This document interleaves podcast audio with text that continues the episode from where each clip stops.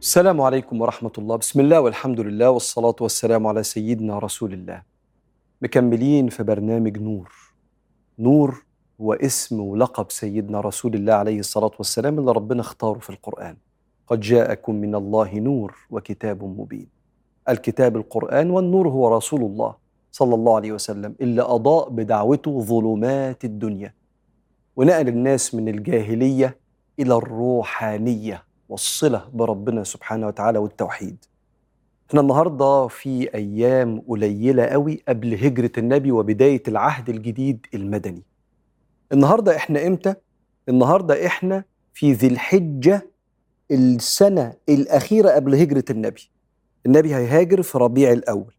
ذي الحجة هو الشهر الأخير في ال 13 سنة الأولى. النبي بعث وهو عنده آه، 40 سنة قعد 13 سنة في مكة إحنا في ذي الحجة دلوقتي وبعدين هيهاجر في ربيع الأول. إيه اللي حصل في ذي الحجة؟ اللي حصل إن الأنصار جم مع فوج كبير من المدينة عشان يحجوا. في وقت الحج في ذي الحجة الطبيعي للأصنام اللي حوالين الكعبة. لكن المرة دي في وسط فوج المدينة في الأنصار اللي أسلموا سبعين رجل وامرأتان نسيبة بنت كعب وأسماء بنت عمرو ومعاهم سبعين راجل. بس مش قايلين إن هم جايين للنبي عليه الصلاة والسلام. ليه؟ لأن هم جايين مكة مع ناس من المدينة مش مسلمين الله أعلم. ممكن حد يفتن عليهم فيبلغ مكة فتقوم حرب فالأمر ساكن وهادئ وفي السر. وصلوا قرب مكة فخيم كل آه، الفوج اللي جاي من المدينة وقام على طول قايم سيدنا مصعب بن عمير عشان يشوف النبي. النبي وحشه. فدخل على طول على سيدنا النبي عليه الصلاة والسلام واستقبلوا النبي وقعد يكلم سيدنا رسول الله عن سهولة الأنصار وسرعة إقبالهم على الإسلام واستبطائهم لرسول الله. هو النبي ما جاش لغاية دلوقتي ليه؟ استبطأوا النبي يعني النبي وحشهم نفسهم إن هو يسرع ويجي لهم. فعرف منه النبي الأخبار ووصى انه يروح يسلم على أمه لأن أمه اتضايقت إنه راح للنبي وأمه كانت مشركة.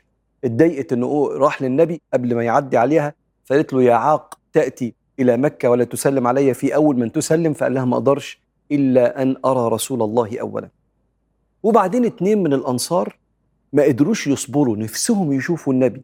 فقاموا طالعين من وسط إيه الفوج اللي جاي من المدينة اللي فيه المشركين وفيه المسلمين وراحوا بسرعة ويدوروا على النبي يسألوا فين فعرفوا إنه في بيت العباس خبطوا عليه عايزين نشوف النبي ونقابلك. فالعباس قال لهم استنوني في منطقة العقبة قرب مكة كده. وأنا هاجي لكم أنا والنبي عليه الصلاة والسلام ومن هنا جت فكرة بيعة العقبة عشان المنطقة دي. بيعة يعني اتفاق. السبعين أنصاري وامرأتين جايين علشان يتفقوا مع النبي هيجي لهم إمتى؟ عليه الصلاة والسلام ويسلموا عليه ويشهروا امامه طبعا هم مسلمين بس يعني يبيعوه على الإسلام ويتفقوا معاه على نصرته. طلع سيدنا العباس ابن عبد المطلب عم النبي كتير من روايات السير بتقول إنه كان مسلم بس بيخفي إسلامه حماية للنبي.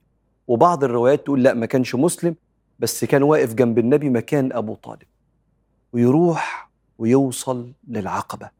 بس لما وصل للعقبة كان السبعين راجل وامرأتين خرجوا بشيء من التخفي كده من غير ما يزعجوا أي حد وتخفوا وخرجوا ووصلوا هم كمان للعقبة. وجلس العباس. وجلس النبي ثم قام العباس. وقال أيها الناس إنكم تعلمون أننا مع محمد في عزة ومنعة وأننا منعناه من أن يؤذوه قومه. فإن أخذتموه لتنصروه فافعلوا وإلا فاتركوه فإنه في عزة ومنعة. فقام واحد من الأنصار اسمه البراء بن معرور. كل دي أسماء جديدة بتظهر كانت عايشة في المدينة. قال يا رسول الله خذ لنفسك ما شئت أؤمر يا سيدنا النبي. فقال بايعوني على أن تمنعوني مما تمنعون منه أنفسكم ونساءكم. يعني أنا هاجي وأعيش في وسطكم وهنشر الدعوة وتساعدوني على كده. لو حد عاداني ساعدوني إن إحنا نعرف ندافع عن نفسنا. فقال البراء بن معرور والله رسول الله لنمنعنك مما نمنع منه أزورنا. إزار اللي هو الحتة اللي بتتلبس تحت القطعة اللي بتتلبس تحت. يعني هنحميك زي ما الإنسان بيحمي شرفه ولبسه. يعني كلمة كان بيطلقها العرب على قمة النصرة. فافعل ما شئت يا رسول الله. فقام أسعد بن زرارة. أول من خطب الجمعة حكيت لكم عنه المرة اللي فاتت. فقال يا رسول الله على ما نبايعك؟ يعني هنعمل إيه مع حضرتك؟ قال تبايعونني؟ نتفق على السمع والطاعة في المنشط والمكره في وقت القوة ووقت الضعف. وأن تأمروا بالمعروف وتنهوا عن المنكر وتحموني مما تحمون منه أنفسكم وأزواجكم وأبناءكم. فقام الناس يبايعوا النبي. فاسعد بن زرارة قال لهم استنوا. هو كان سنه صغير. قال إنكم تعلموا أن مبايعة رسول الله فيها مفارقة العرب وأن تعضكم السيوف. أنتوا عارفين إن إحنا لو بقينا مع سيدنا محمد ممكن كتير من العرب ما يسمحوا لناش إن إحنا نؤمن بربنا فيحاربونا فالسيوف هتعضكم. فقالوا دع عنا يدك يا أسعد والله لا نقيل ولا نستقيل. يعني إحنا عمرنا ما هنسيب النبي ولا هنطلب منه إن هو يسيبنا ابدا. فقال النبي عليه الصلاة والسلام فإن فعلتم فلكم الجنة. فقام الناس يبايعوا النبي عليه الصلاة والسلام. فقام أبو الهيثم ابن التيهان فقال يا رسول الله إن بيننا وبين القوم حبال يقصد يهود المدينة وإنا لقاطعوها. أفإن أظهرك الله ستتركنا؟ فقال صلى الله عليه وسلم لا بل الدم الدم الهدم الهدم. هي كلمة شكلها غريب على المسامع شوية بس هي معناها عند العرب إن دمنا بقى واحد يعني بقينا عيلة واحدة. والهدم الهدم يعني أنتم لو في سبيل ربنا سبحانه وتعالى ناس كانت بتعاديكم وأنتم مسالمين فهدمتم العلاقة معاهم أنا أبني العلاقة معاكم. كما هدمتم أنا كمان أهدم مع من يعاديكم ويعادينا. ونبقى عيلة واحدة مسالمين لا إكراه في الدين. عايزين نعبد ربنا وننشر ديننا بسلام. فإن عدا علينا الناس إحنا دم واحد وعيلة واحدة. فقام الناس يبايعوا النبي صلى الله عليه وآله وسلم.